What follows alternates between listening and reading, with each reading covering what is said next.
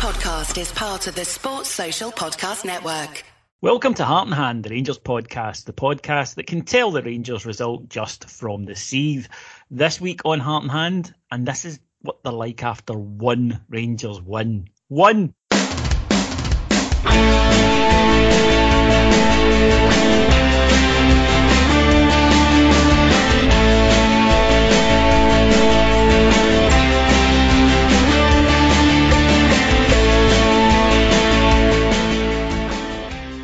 So welcome to Heart and Hand, the Rangers po- uh, podcast. My name's David Edgar and I am your host as always. But I'm joined this week by two of my favourite podders, my A-team, if you will, because it's first of all Mister Andy McGowan. Hello, David. Hello, listeners. And Mister Alex Staff. Good evening, all. So, lads, let's get right to it. Um, Scottish football is in meltdown because Rangers have won. And their fans are apparently rampaging through the streets of Ayrshire like uh, angry Visigoths on uh, on tour.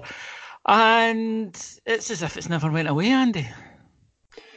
It's getting predictable now. It's actually getting so predictable that it's water off a duck's back to me personally. And I think most of the Rangers support are starting to just become relatively immune to it. It's uh, a, a just a, a tsunami of double standards, hypocrisy, Willful, willful ignorance and uh, undeniable bias. So uh, you, you, it's just a tidy kind of stem. Um, it's becoming so ridiculous, actually, I think, that people can see through it. Any any reasonable person can see through it. And if you can't see through it, you are one of the problem people, so to speak. Alex?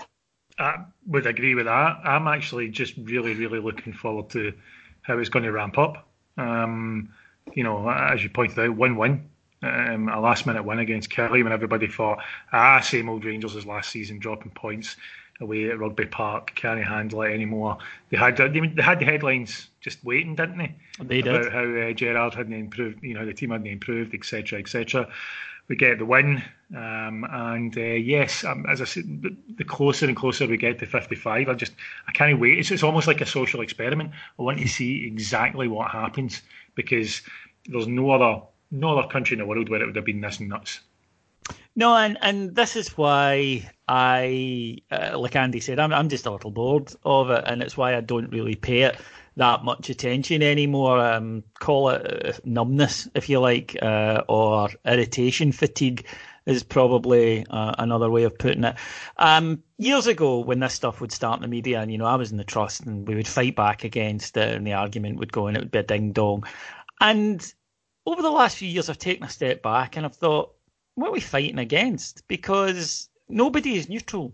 You know, there are no neutrals out there. We, I, I think we used to assume that that's who we were trying to, to get this out to.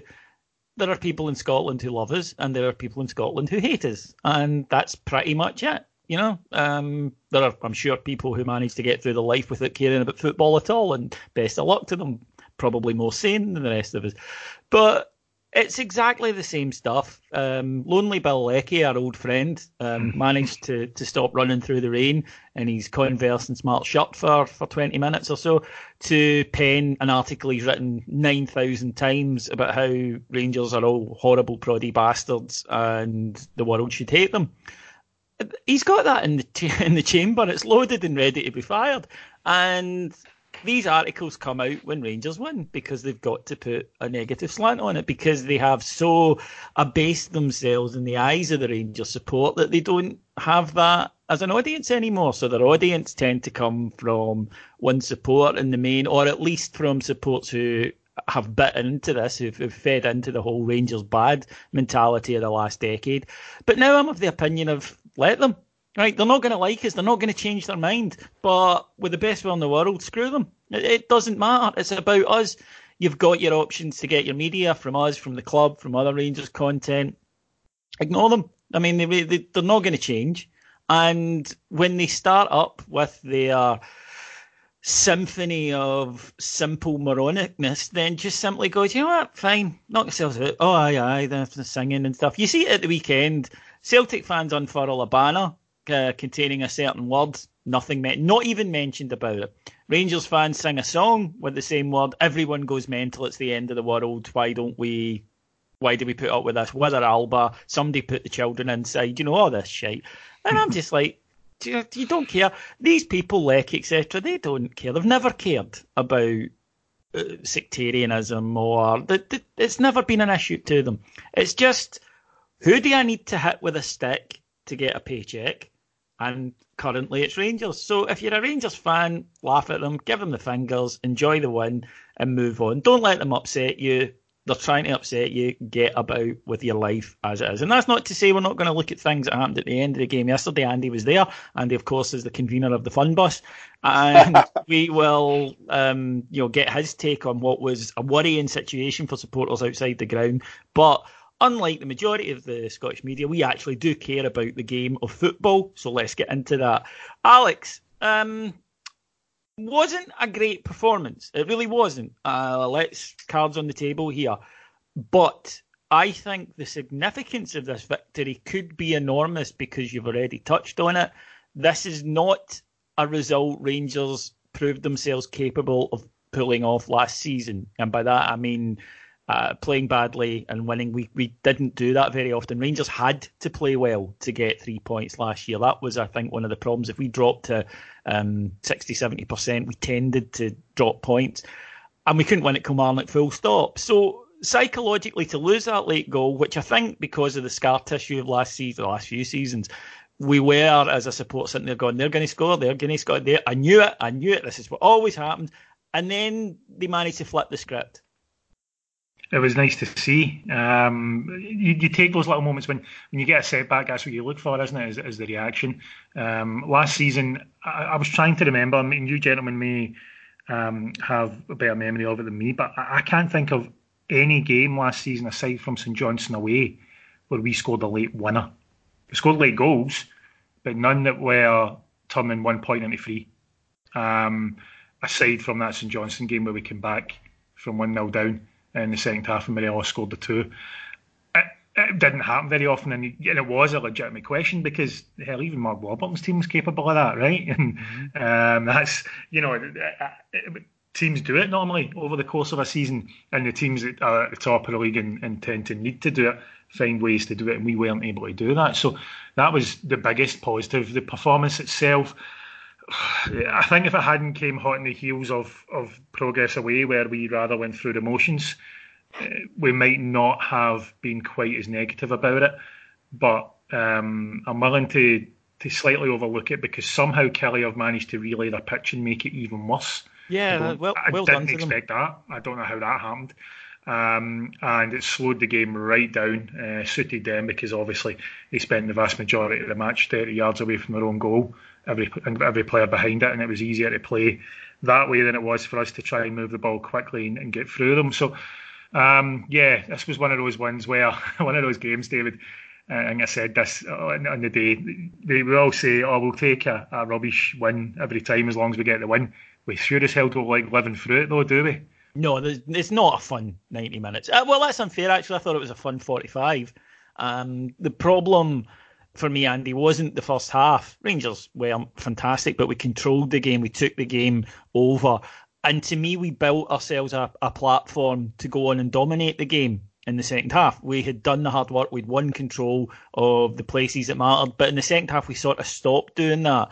Best summed up by a moment with about fifteen minutes to go where Scott Arfield, James Tavernier, and I think it was uh, Joe Aribo find themselves all standing together, sort of looking at each other, not moving on the right-hand touchline. And to me, Rangers just sort of forgot kind of what they were trying to do a little bit. It wasn't like we were ferociously leaping into tackles to lob them away from our goal thirty yards away from it. It wasn't that, but nor were we streaming forward trying to get the, the victory. I thought Rangers, for want of a better word, with about twenty minutes to go in that second half, looked a little confused. I'm not going to try and say we played well yesterday, but what I will say is that uh, we completely controlled the game. And I think, and this is only my opinion, I might be completely wrong here, but I thought going into the last twenty minutes, because there was a wee bit of discontent on our end um, at the fact that we were kind of taking the foot off the pedal and sitting on the lead, I think we were waiting for them to come out. And they weren't coming out. And the fact, the fact that Jordan Jones and Stewart didn't come on to lay it on, especially Jordan Jones, was purely down to the fact that they weren't coming out. And as far as long as they weren't coming out, I don't think Gerrard was sitting there saying, well, we need to take the game to them. I think he was waiting for the moment, they made a change, come come out to us, and then it would open up things potentially for us. So I think that's where the confusion came. I did feel in the game, in the heat of the moment, um, that we were uh, tempting fate, and, and we, it, it was proven to be the case. I thought that the wee incident you were talking about, David, there, where it was Jack and Davis and somebody Jack else. Jack and Davis, uh, yeah, sorry, Jack Davis and Tavernier. Aye, and obviously doing a wee triangle between themselves without any pressure and, and stopped the game in effect. I thought it was surreal, I thought it was strange, and I think that's why they were thinking, well, we're, we're on top here, you come out on, on us. And that was the pattern for most of the game. We were waiting for Kamara to come out, and we were trying to be patient to, to pick them off. And really the only difference between a, a really comfortable win yesterday and, and the, the actual kind of scrape they got is, I think, a wee bit of quality in the final third. Now, I know that sounds dead obvious for any football team in any football match, but I thought Arfield, more often than he should have, it was lacking in his final layoff, touch, threaded ball, whatever it is, and I know that's a hard thing to do. I thought Greg Stewart would have been better suited to that kind of position yesterday. Um, I thought uh, Ojo was well off the pace and offered very little. These are the kind of players that you're looking to add the wee bit of cutting edge to that overall performance yesterday. Um, I, I, I thought... Looking back now, you know, I wouldn't have said this after the game yesterday, but looking back and having watched it again last night and watched the highlights again today, I thought there was a foundation there that we should be pretty comfortable about, and it was only a matter of cutting edge, and I'm hoping that that, that comes with the players we've got or potentially with somebody else to come in. Alex, uh, Andy touched upon something there, um, which was that yesterday our, our front line didn't really work. Uh, I thought Morelos, especially in the first half, did really well. I thought he battered the Kilmarnock defenders, but he didn't receive much support. Scott Arfield got the goal, but it wasn't one of his better games. I, I think Scott Arfield has come back out tired from his exertion with Canada in the Gold Cup, and we're maybe waiting on him um, getting fully back up to speed from that. Ojo, not the first player to go to that park and think, what the f- is this uh, that I've wandered onto? It's it's the size of a postage stamp, and it, be, it, it appears to be made out of sand and green baize. But um, neither of them really contributed much. Alfie got more and more, uh, I thought, lost a, a little bit because they were so far away from him. Something, though, that, that was a problem, but I'm going to turn that negative into a positive, as uh, they tell you to do in seminars these days. And that's, uh, we saw the solution to it late in the game, which was, I didn't like the balance of the midfield. I thought that Joe uh, Aribo was too deep far too often. I don't want to see him coming back and taking balls off the toes of, of Goldson and Katic. But when he pushed forward, and Rangers did get the, the, the balance, and maybe it was in desperation, but two shots that forced two superb stops, already something that we can see he's got in his locker that we didn't have last season. Yeah, this is going to be a bugbear for a lot of people over the course of the season, because it's pretty clear um, that we are using our midfield three to shield the two centre-halves, which will allow the two full-backs to get forward and allow the forward three to stay higher up the pitch. That's supposed to be the plan. The issue being that when you're playing on a pitch that's slow, and you have to get it, because ultimately we want to get the ball in quick to guys like Arfield and Ojo and isolate them, you know, not not have six or seven players between them and, and the opposing goal, you know, cut that down, get them one v one situations and things like that. That's why the game suited Morelos a bit more than it would have somebody like Defoe, for example, um, who would have been about link-up play, whereas Morelos, being the battering ram that he is, was loving that pitch, because the ball was holding up everywhere and he was able just to get his body in the way and, and kind of be quite effective. Um, so, yeah, all of that's the reasons why I'm not too too critical of it yesterday. I don't feel as though the game was a fair reflection on, on how we're going to try and be. But the midfield thing's going to be an issue because we are very much using them to shield. It, it's how we finished last season, you know, with Kamara, Jack and Davis as the three. And, and none of the three are naturally... Davis more so than the others, but he plays deeper now, naturally attacking players now. Uh, they can do a job there, but they're, they're mainly there to let the other five, the two full-backs and the, and the three forwards, do their job. So I've got a funny feeling this midfield debate is going to come up more than once, David. Aribo at least offers, at least he offers both. There was times yesterday where he was just snatching in, you know, just tracking back and snatching in, taking the ball off people when they were trying to hit us in the break, and he made it look so simple. Uh, he doesn't dive into tackles, he just stands up, waits for the guy to, you know, complete whatever fanning yeah. he's going to do, and then takes the ball. Yeah, it just, it's something that looked so simple. It was like, yeah, it was. It was just too easy. And then, you know, as you say, very unlucky. This, the first shot, obviously a bit of luck for it to fall to him. I thought, I actually thought he could have hit that a bit better, but the second one, he must have, he was almost wheeling away in celebration. That was a cracking save, which obviously led to the, the second goal. Um, but, uh, but yeah, the, I think this is going to come up a lot. Um, we've already got people saying that, you know, um, we can't be playing both Davis and Jack in, in these games. We played our best football last season with, with the Davis, Jack, Kamara three. Um, I just think that, you know, we need to... It's hard to judge in the moment, and maybe that'll prove to be the case, but uh, maybe yesterday was the sort of game Greg Docherty needed to be involved in, with the way that pitch was. Forget well, sur- about the passing, just batter through people. Surprised not to at least see him on the bench yesterday, if I was being uh, honest, because I, I thought we could have done with that option. As you say, somebody will just get the ball and go, right, I'm going with it, uh, and it, it won't be pretty. And uh, what I would also offer in evidence was Jordan Jones. When he came on, I thought he did make a difference, because... Look, Jordan Jones is the type, he's not going to glide past players. He gets the ball and he runs at them. And quite a lot of the time, the ball's going to bounce off them and go out for a throw, or they're going to take it off him. I get that. But one, that forces the defence back because they know he's going to do it constantly. And secondly, um, it's when he does get through that he causes problems. And I thought that that direct play, you know, not the link up, the which the better players, the Arfields and the, the Ojos will do, but I, I thought that direct, um, if you like, straightforward, a little bit more um, blood and toil than it is skill and insight, was maybe what was needed yesterday. Andy, we gave away a terrible goal, which we did. Um, stupid free kick, the gaffer alluded to it, uh, knocked in back post, defence gets under it, and uh, Alfredo Morelos loses his man. Good finish from... from uh, the fullback O'Donnell, but I will give Rangers credit from that, because I saw a few times last season, and this really disappointed me, and you know, it's on old pods folk if you want to go back and listen to it, that there were games, and I can think of a couple against Kilmarnock, that when we got to the last ten, fifteen minutes, even the last five of these matches, we had sort of given up, that we didn't think we were going to score, whereas yesterday we forced two great stops from the goalkeeper and get the winner. Uh, that pleased me, and I'm not saying it would have pleased me had we not got the winner, but it, it would have in the cold light of day at least been better than, I think last season the team had a tendency to meekly accept its fate, that it didn't mm-hmm. yesterday. That's absolutely right. Last last season uh, we, we lost belief pretty easily, to be quite honest with you, and if we lost a goal with ten minutes to go in these circumstances, like most of last season, there was no way we were coming back for it. I mean, we, was it half an hour to go the, the, the first game at Kamar, the first game of twenty nineteen at Kilmarnock, when we the equaliser, they scored the second goal, yeah, yeah. with half an hour to do something and nothing happened. Um, but what, what I would say is, I think the key thing this year, and it's something I've been harking on about, because me, you, Alex, we're we are uh, old enough to remember Richard Gough challenging his fellow centre half to a goal challenge, basically, to see how many goals in a season they could get.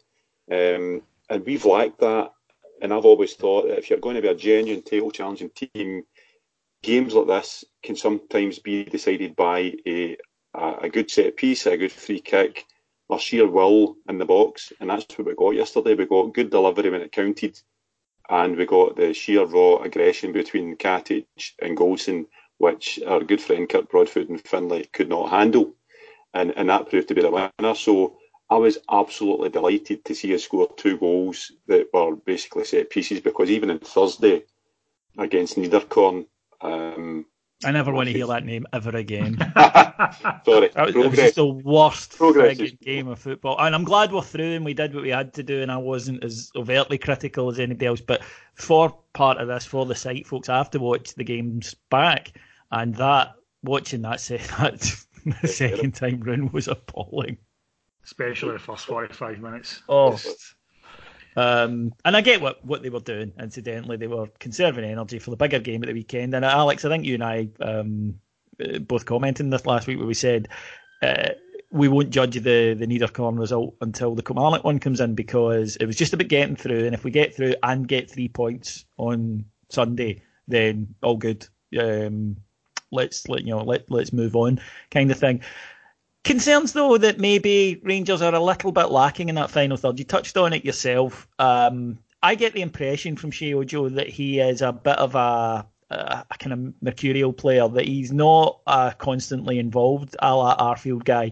He's more the type that will spend large parts of the match not really contributing, but is capable of doing the really special things that are hopefully the match-winning things.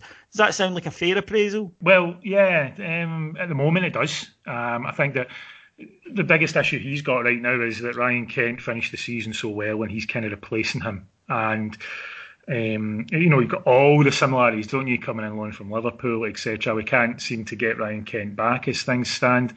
But if people really cast their mind back to the start of last season, Kent had more than a few performances as well where he seemed on the, the kind of edge of the game, and, and it was a bit frustrating. Um, you know, with him in the team, we never managed to beat Kelly in the league. So, you know, it wasn't as though... Um, he was, you know, losing him was this huge difference. He wasn't much of a goal scorer either at that stage, um, and you kind of hoped if we were to bring him back that everything would improve that way. Ojo looks so far. I've been impressed by him for the most part so far, but you obviously uh, yesterday, I think you were right, David. I don't think he had any clue what the hell was going on with that pitch, um, and you know, it's his first taste of Scottish football, really. So. Uh, he's not going to be the first or last player to take a few games to get used to that, is he? Uh, I think he. I think you described it once in one of the post-match pods, David. He's going to be a player that will frustrate many people because he'll do next to nothing in a game and then pop up with an absolute peachy a goal. Um, kind of what he done in the Progress home game mm-hmm. uh, to many extent. To many uh, extents. So he's. Uh, yeah, I think he's he's burdened by the, the comparisons to Kent, where the you know the Kent that we had by the end of the season was much better than the one that started it, and you have to hope that Ojo will do the same. Andy, you mentioned their centre backs. Now, um, Nico Katic got the header for the Scott Arfield's goal, and then of course Conor Goldson with a, a brilliant header. If if you are you know sort of my generation, then that is what you love. It was a centre back shrugging off um, uh, an egg fetishist twat to I'm getting that, you know, and when I get there I'm going to put everything onto it, and there's no way it goes right past the keeper. In term, you know, they, it's just too powerful. It was a great header, a good proper old centre half Gothian header. But um, I've been really, really impressed with Nico Katic this pre-season. And maybe, and I'll hold my hand up to this, maybe I'm one of these guys who just likes him. And I know there's a lot of Rangers fans do. But I think he's turning in really decent performances. And yesterday, again, I thought he was probably the pick of the defenders. Aye, uh, I've liked Katic for the first moment I saw him. I thought he had a bit about him. I think mentally and... How can I put it? The old winning mentality that Sunnis used to talk about. He has that in abundance. I think he's got the, the mindset to play for a big club, and I think he knows he's got a challenge in his hand, because obviously there's four top centre halves now that are going to be vying for positions here. Uh, and I think that he, he's trying to give himself a unique selling point, and that he is by far and away our most dangerous defender, probably our most de- dangerous player altogether in the opposition box at set pieces. And it goes back to what I was saying a wee minute ago about set pieces and their, their importance for breaking deadlocks and games like that. That could be the deciding factor, that if, if all four are fit and uh, Gerrard's to make a decision, he may be sitting there saying, well, Katic could be useful in these positions, because defensively we might not get tested that much today, but at the other end it's going to be stuffy, it's going to be tight, we need a wee bit more in our armoury for, for these kind of things. So I... I, I thought last season Goldson and Katic at the start of the year were pretty good and dovetailed together for a couple of players that just joined Rangers and hadn't played together before. I thought they were pretty fantastic all through the early European rounds, and I think Warrell came in and there was a definite difference in dynamic in the centre halves. Um, so I, I have no concerns about Katic whatsoever here, now, in the future.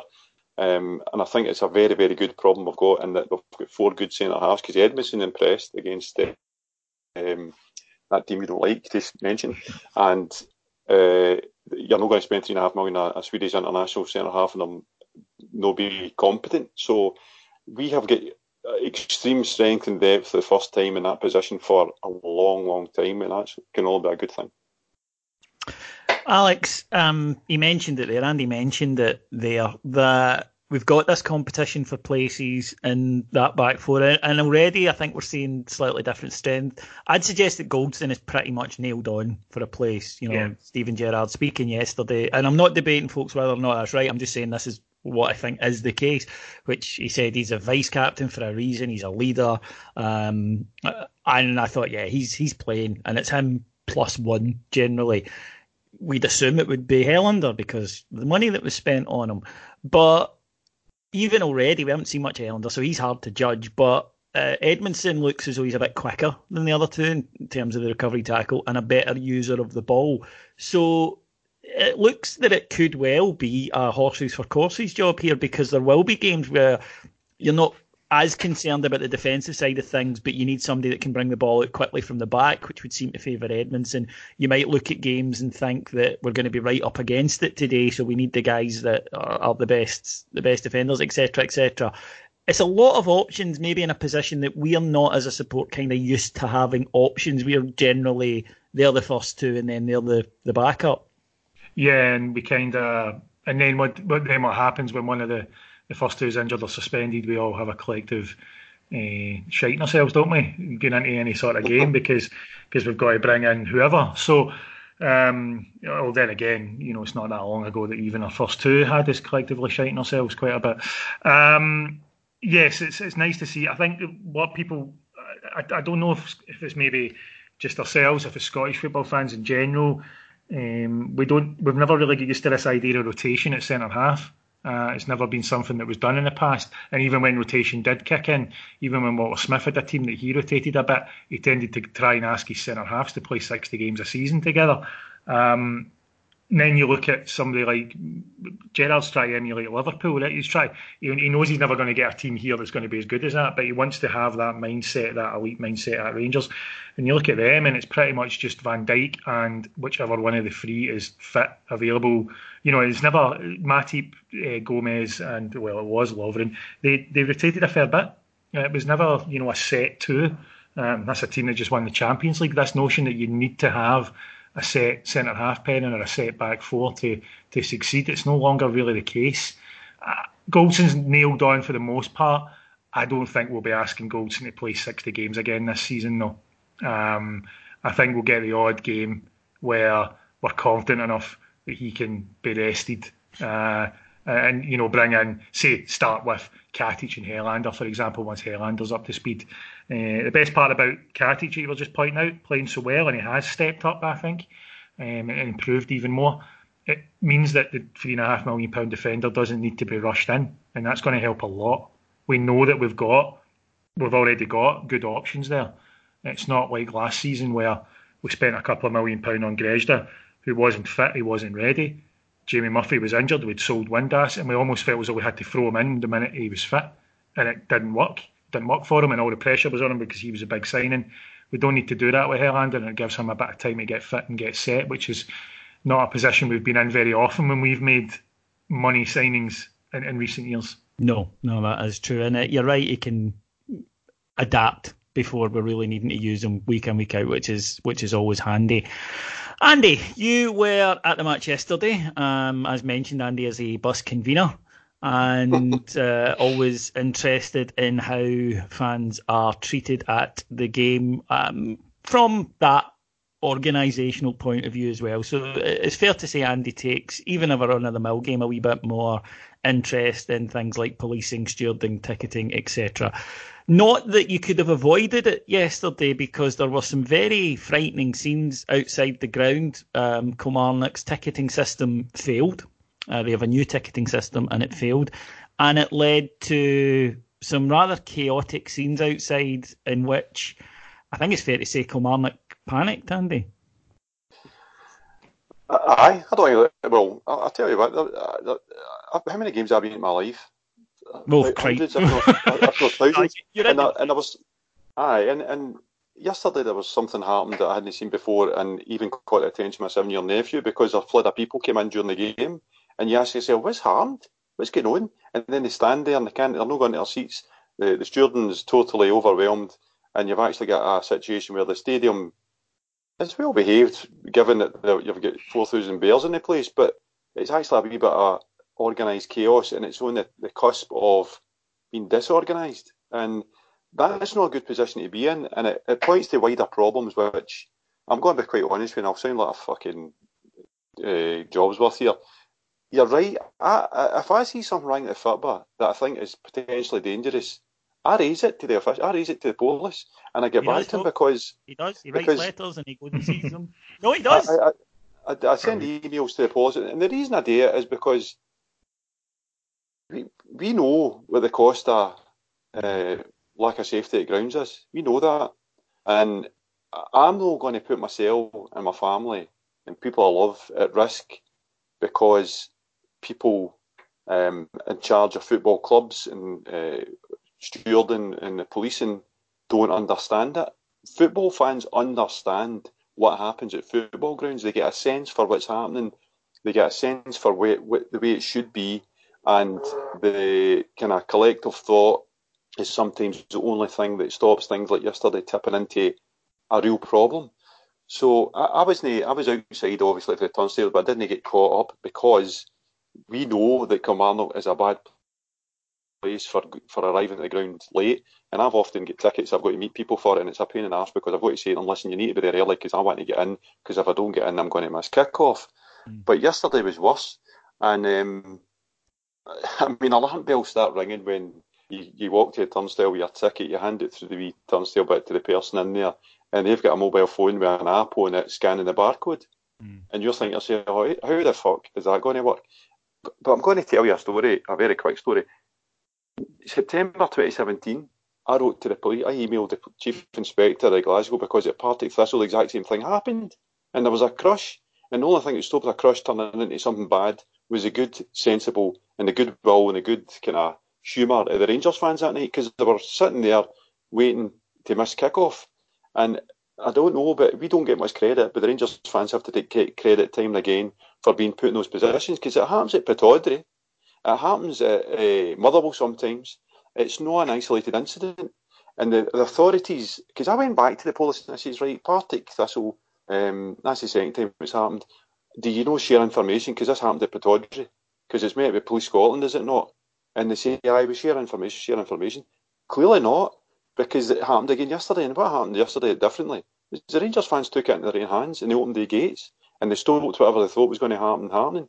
Now, what's worrying me now is that the, the media rhetoric is uh, running with a, a fucking disabled roof getting smashed and our fans being on the pitch, as opposed to the bigger picture here, which is Scottish football, policing, stewarding, uh, ticketing system and planning is no fit for purpose, and somebody's going to get seriously hurt.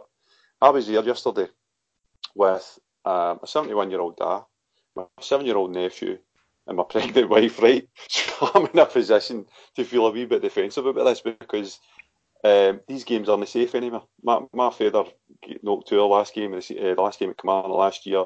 Yesterday, we scored the goals, and my concentration was making sure that me and my, my nephew didn't get fucking smashed.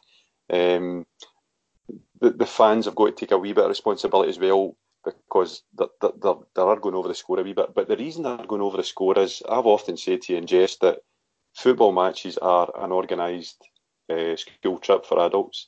And if you give some of them an inch, they'll take a mile, and that's just the nature of things. And it's down to um, the police and the stewarding to make sure that there's a, a balance. Safe standing has to get introduced as soon as possible, because what we've got just now is unsafe standing. Nowhere that you go in Scotland do we sit down? Does any away, same for Celtic, any away support generally doesn't sit down. So what happens is you've got a position where it's not actually safe. I want to stand at football. I want it to be safe at the same time. Um, this is a major problem, and I'll flap bump my gums as long as you want, but somebody's got to start listening. What concerns me a little bit uh, about the reaction, because I think Andy's covered, and we all know, Alex, why this is appalling, um, yeah. because we don't need to look far back into the sands of time to to see what can happen. Um, and you're never far, unfortunately, from tragedy if it's not managed correctly.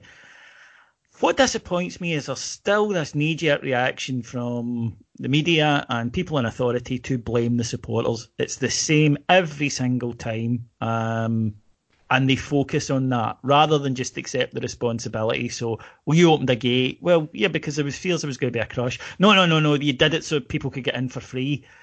Uh, come on, seriously. Uh, why does it have to be adversarial? Why can't you just say, all right, you know, this went wrong and this is what we should have dealt with it? Why the, the tribalism? Why the immaturity?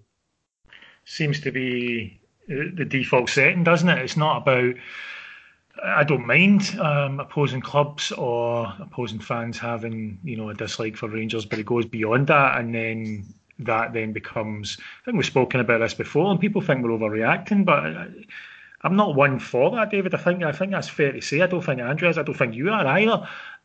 Yeah. Well, they're dehumanising. The Rangers fans, especially the away crowd, are very much just this this group of supposed Neanderthals. Right? I mean, they've actually been described as that before by people, right?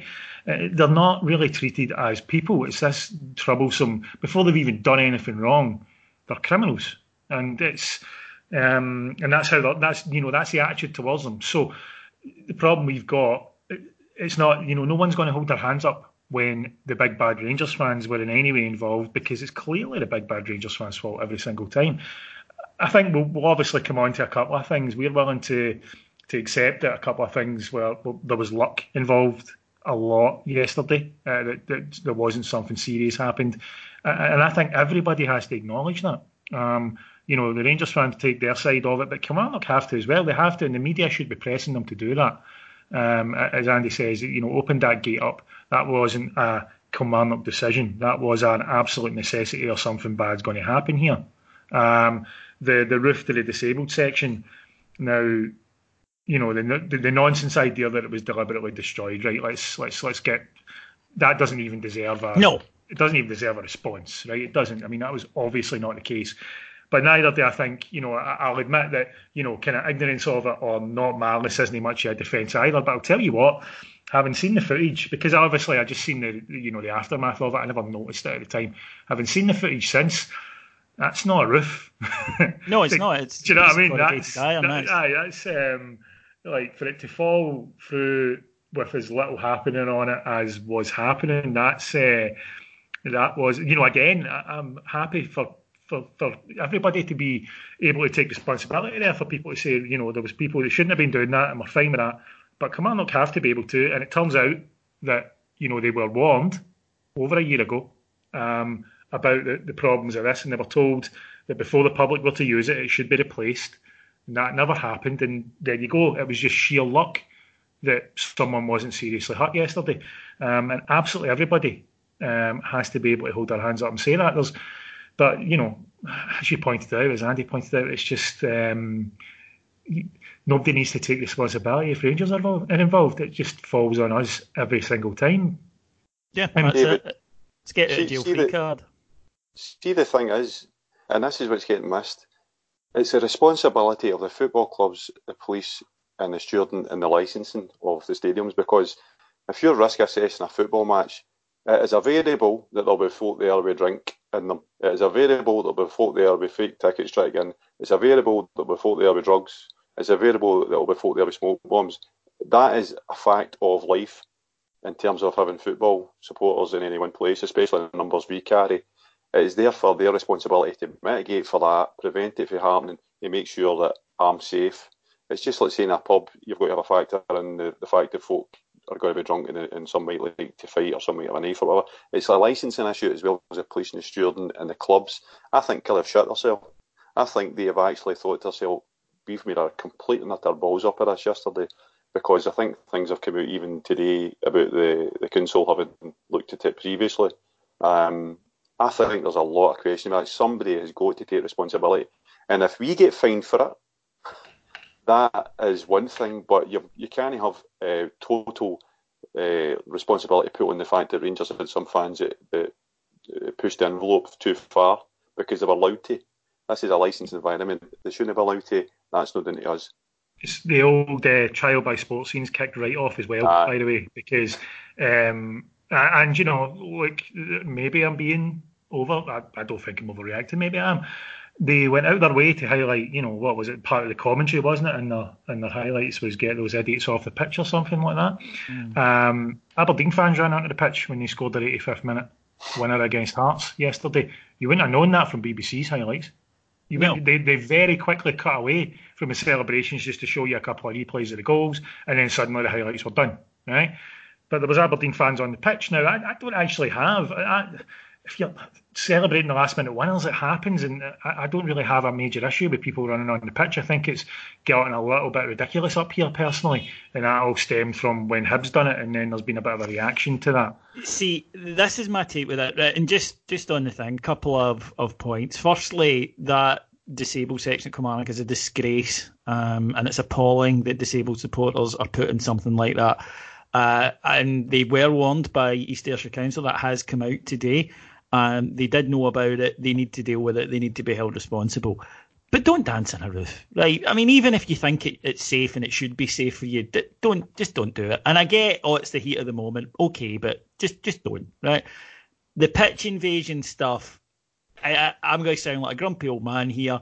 See this? Oh, it's the heat of the moment. No, it isn't. I've been going to football for thirty years, right? This is a recent thing that's creeping out, and not at Rangers, not just at Rangers. It's happened at quite a few other clubs. You used to see it once in a blue moon, and it would be a massive result or a huge game or a really tense game, and that I got, right? That's hysteria. People get caught up in it. I've been at Rangers away games the last wee while where people have been talking about doing it, you know, after an hour. if, if we get one right, we're going on. Uh, it's become a thing um, among the young team. The very young team, incidentally, I mean here, you know, the, the kind of the, the, the very young teenagers. It's a daft boy thing, and we need to treat it like that. That means not saying, oh, well, it's going to happen. It's not. It doesn't need to happen. It didn't for years. It doesn't. You can celebrate. You can go mental in the stands, incidentally. I mean, the, the last Old Firm game, uh, uh, sorry, the, the first Old Firm game at Ibrox last season, when Rangers scored, I ended up about forty feet away from where I was to start with. But... It was I, I I wasn't on the pitch. Nobody was. You don't need to do it, but it's become a thing. Look, I was on the pitch. I got my photo taken. Social media, et cetera, et cetera. And we need to be growing up about it and say, look, it's mainly youngsters. Let's just get them told it can't happen. Don't do it, and it'll stop. We need to stop it being a fashionable thing. It's the happy slapping of football crowds at the moment, uh, and I don't. I, I do think there's a bit of a kind of look at me element to it than that. But you cannot take these two incidents and then say, which means it was entirely all the fault of Rangers supporters, typical, um, we knew it, let's move on. You can't do that, because eventually someone is going to get badly hurt. And when that happens, it's the responsibility of, of the football club involved. It's the responsibility of the police. It's the responsibility of the stewards. This is your job. Whether or not you think it's fair, that is what your responsibility is. That's what you signed up for. And you have, as Andy pointed out, a duty of care to the people that are in that stadium. Will some people in a crowd of ten thousand yesterday maybe be a bit arsehole-ish, maybe be a bit drunk? Yes. Will the majority? Not even close. And therefore, you have to treat everyone with respect. If there are people that are hell-bent on causing trouble, and I don't believe there are, then get them out. If there are people who are a bit daft, then let's get them told, don't do that. And let's not treat absolutely everything like the world is ending. Mm-hmm. Mm-hmm. Because the reaction to that just gets people's back up. It encourages the other clowns. And this is why sports scene, I think, is so pernicious. Because it encourages other fans to think, oh, it's just Rangers fans, and dehumanise them. As you said, Alex, it's typical of that scum. It's fed by the national broadcaster, and that's pathetic, and it, and it absolutely has to stop. Okay then, folks, uh, moving on then, uh, before we, we go any... Oh, incidentally, by the way, just on the hypocrisy of the press, today the front page of the Daily Record had an article titled, uh, the headline said, Mayhem, and included uh, criticism and uh, horror at yet another pitch invasion. That's a quote. At the top of the page, they were advertising a magazine they were giving away, which was called Pitch Invader. honestly, it's like something from a from the Daily Mash. Yes. It is, it, and that shows you the rank hypocrisy of the media in Scotland, and that's before you get to uh, the Holocom P R piece on Saturday with uh, Scott Brown, in which he, I don't know if anyone saw this, in which he said he would like uh, a gay player to, to come out at Celtic so he could support him. And I thought, I wonder if Scott Brown's the type that walks up to old ladies in the street and goes, do you need to cross that road? And no, son, I was just, oh, no, come on, hen. No, no, son, seriously, I just, I need to stay over here. You're getting all that fucking road, right? It'll be great. So uh, there, there's going to be some pressure, I think, putting a, a Celtic player this week to make a big announcement. Might not be particularly one he was planning to do. But um, it, it's that sort of vapid nonsense that passes for journalism these days that leads to this crap, and I think is very unhelpful in the circumstances. But um, let's move on to Thursday night then, Andy. Off to Denmark. Tough game. Um, but Rangers have been offered, uh, I think, a reasonable route into the Europa League group stage this time, because if we win this, we've avoided the, the Serie A and the English clubs. And uh, if we were to get through this, we'll play either Legia Warsaw, a uh, good side but struggling at the moment in Poland, or uh, is it Ametronos? Um, I'll, I'll do. Oh, well, it's close enough. Um, not easy. None of these games would be easy, but not impossible. No. The last word in the pitch invasion is that uh, if you see me on the pitch, you'll know it's time to party. That's for sure. Oh, I'm going on the pitch at fifty-five. I'm a hypocritical twat, I admit that. Um, and I'll just tell you just now, cops. Um, but but I'll promise not to do it if we score a goal, even in the last minute against, you know, Hibs. But uh, no, fifty-five, forget it. All bets are off. Even if I'm not at the game, I'll be on the pitch. Trust me. uh, so back to Europe. Yeah, the, this is... Um, That, this is something, that, this route to the group stages is something we should be looking at and saying that is what we are capable of. This should not be beyond us. It's going to be tough. I think we've got a very tough tie in Denmark, to be perfectly honest with you, before we can even start thinking about uh, Poland or Greece. I think um, Michelin have kind of uh, built a reputation over a couple of years of uh, got a bit of money behind them. They play in a competitive league, which is probably of a similar standard, probably better than our own, and they start the season a wee bit earlier on us, which always makes me wary of of teams from Scandinavia, because they're that just that wee bit sharper and further along the line than us. So I think we've got a, a, a, a, not a problem, but I think we've got a, a major task on Thursday to uh, to make sure that we come back to Ibrox with a, a, a real fighting chance. I would take any draw. You give me a away goal, I bite your hand off just now. I think. Um, I actually think, as Gerrard has alluded to, that the fact we're playing against a team away for home first, and a team that probably expects to, they're probably sitting there thinking, well, we need to get a couple of goals up to take to Ibrox, because they'll know Ibrox could be formidable. But um, I think it'll be an interesting game. I think um, I think we're we're looking pretty good in terms of playing away for home, and the three midfielder thing you're talking about there uh, earlier on at the top of the show, David and Alex, was, I think that's suited to Europe, because it just gives you that added dimension of uh, protection, and then it allows your your three forwards and then potentially your your, your one of your your fullbacks to overlap. I think that's ideal for away from home. So I don't know if he'll change the team much. I'll be interested to see if he changes it much for that team uh, for yesterday. Um, but the thing is, you've got options now. You could bring in Kamara, you could bring in uh, Stuart, you know, Stuart Jones for a bit of counter attack and pace. Um, I'm I'm confident, but I think it's going to be very, very tough. And then if we get through, I think we can beat either Legia or uh, your Greek team that you just uh, so finely pronounced, David. The, the Greek lads, yeah. uh, as, as they will be known on this show. Alex, if there's one thing I want to see from a Rangers team away from home in Europe, and uh, over the years, and I'm talking excellent Rangers sides as well, but over the years I haven't seen enough, and that's don't be frightened of the football. Treat it with a bit of love when you get it, because too often in Europe we can be guilty of hot potato. Yes.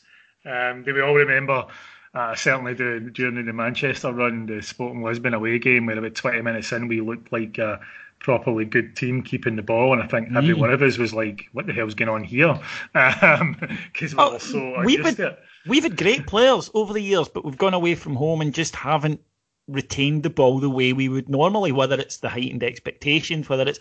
But I always think, you know, it's different in Europe. You give the ball away if you're Rangers in the S P F L, you'll get it back pretty sharpish, let's be honest, more often than not. You give it away in Europe, you might not see it for five minutes. Yeah, but interesting with this one, though, because um, the teams in Denmark...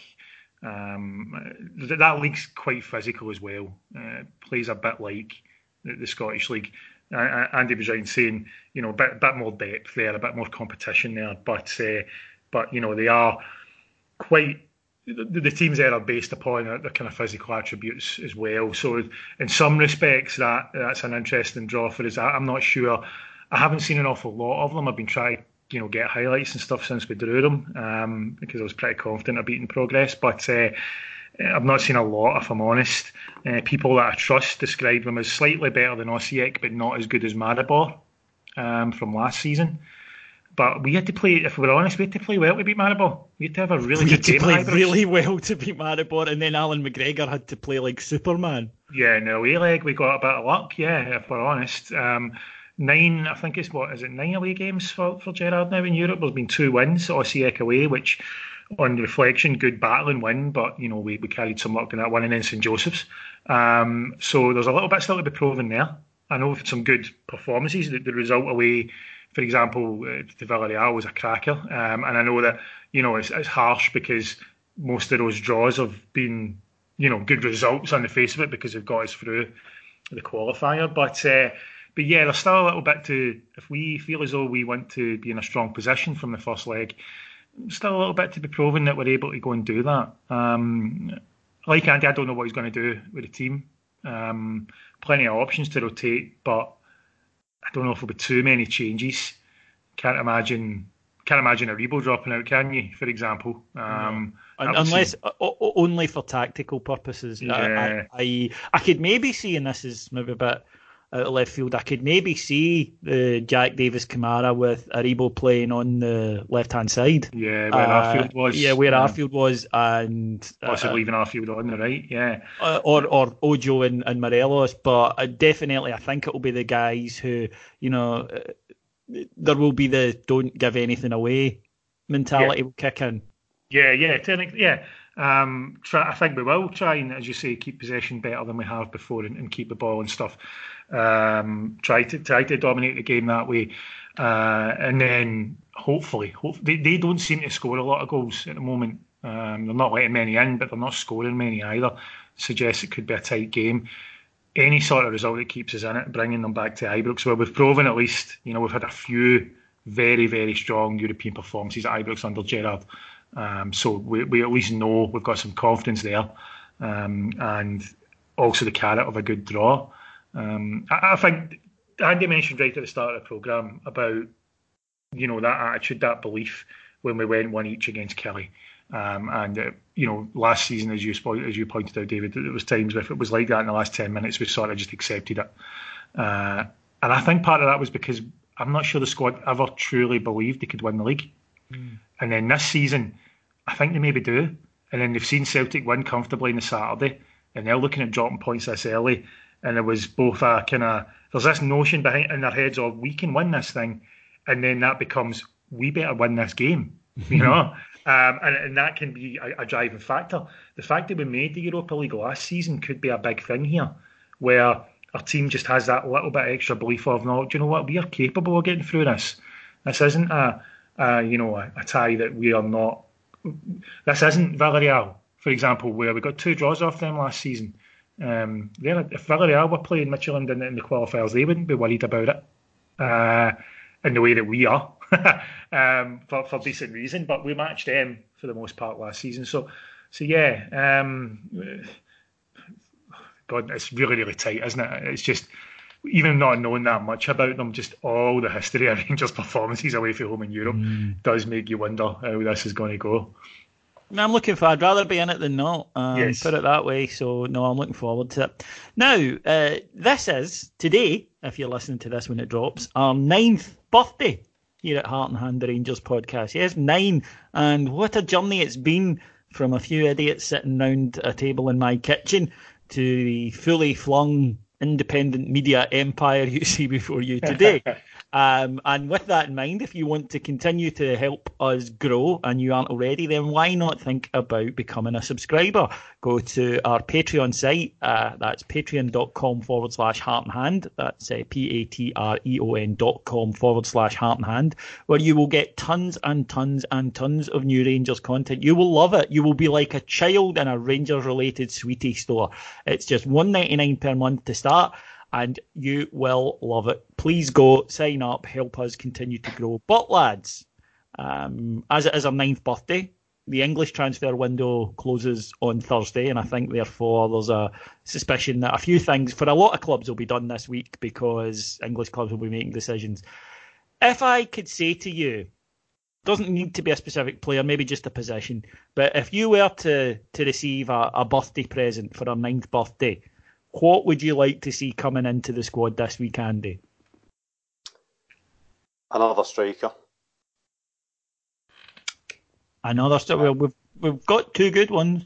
I know that, and uh, the reason I want another, I would like another striker is um, I'm a great believer that you can never have enough firepower uh, in a in a league campaign, and uh, I think when we look back at uh, title-winning teams, we've had.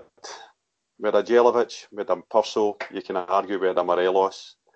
Um, I just feel that this season will be decided by firepower. And I think Celtic, I think yesterday was, I don't think you can read into St Johnstone games. St Johnstone are absolute shit this weather. Um, I just think that we could do a wee bit more uh, option, one more option up front. And I'm being greedy here. Right. But if you told me would I want Ryan Kent back, or would I want a really good multi-million pound striker, I'd probably take the latter. Alex? Um, funnily enough, I'd probably take the former. Uh, uh, but uh, but yeah, that's where I would I would kind of fall um, a kind of wide forward. I'm looking suddenly at the options there. I, I kind of I think we all assumed that Jamie Murphy would come back fit and firing, and that doesn't seem to be happening at the moment. Um, either that or Gerrard doesn't feel as though he's there. I don't know what which it is. I've no idea, but he's you know he's been involved quite not picked in the European squad yet at all. Not that involved so far. Um, had he come back the way he was, I would have been probably looking elsewhere. But Candace away from us now. I don't know how you guys felt, but watching the Kelly game, there was a part of me like, wouldn't you minded having him coming off the bench in this one? Um, and yeah, there's a. I think there's a wee gap there. Unless Jones and Stewart prove to be better than I expect them to be. Uh, yes, a bit of negativity there. I do apologise. But uh, unless they turn out to be better than I expect them to be, and I hope that they do, I'm, I'm willing to wait and see. Uh, I could see why. I can see why Ryan Kent's the star target for them. And if we can get him, somebody like that. Interestingly, David, you'll not. This might be the first time in a while. The English transfer window deadline coming up on Thursday. We've got the game on Thursday, and we don't seem particularly worried, do we, about no. losing anybody? No. Um, I, I think that there are really only two players I think would be uh, significant targets, and there doesn't appear to be uh, a big demand for them. But we will find out, obviously, um, on Thursday night if, if uh, Alfredo Morelos doesn't travel. But that is something, incidentally, that English clubs maybe means they have to move a wee bit earlier. Yeah. Um, for Alfie, that they, they, they couldn't leave it to the Thursday because he'll be in Denmark. They'll need to do it on the Wednesday. Um, if I can pick one, I'll echo Alex. I'd like a really good, creative, wide forward type um, to come in, just because we've lost Candace, we currently have lost Ken. Um, so one more, please, just to, to balance that up. Okay, folks, that's everything from us here on Heart and Hand this week. Just time to thank our executive producers in London, Mike Lee and Paul Myers, and to thank my two guests this evening, uh, the Fun Bus's very own Venga boy, Mister Andy McGowan. Thanks, good pleasure to be on. And positivity's on Alex Staff. Thank you, gentlemen. Always a pleasure. And well done, though. Your, your anti-Jordan Jones agenda nearly, nearly managed to get through the show without it, but it popped out. Ah, no, I know. You're so close. You're so close. Okay, folks, uh, we'll be back here next Monday. Until then, have a cracking week, and I hope your team wins. See you later. Bye.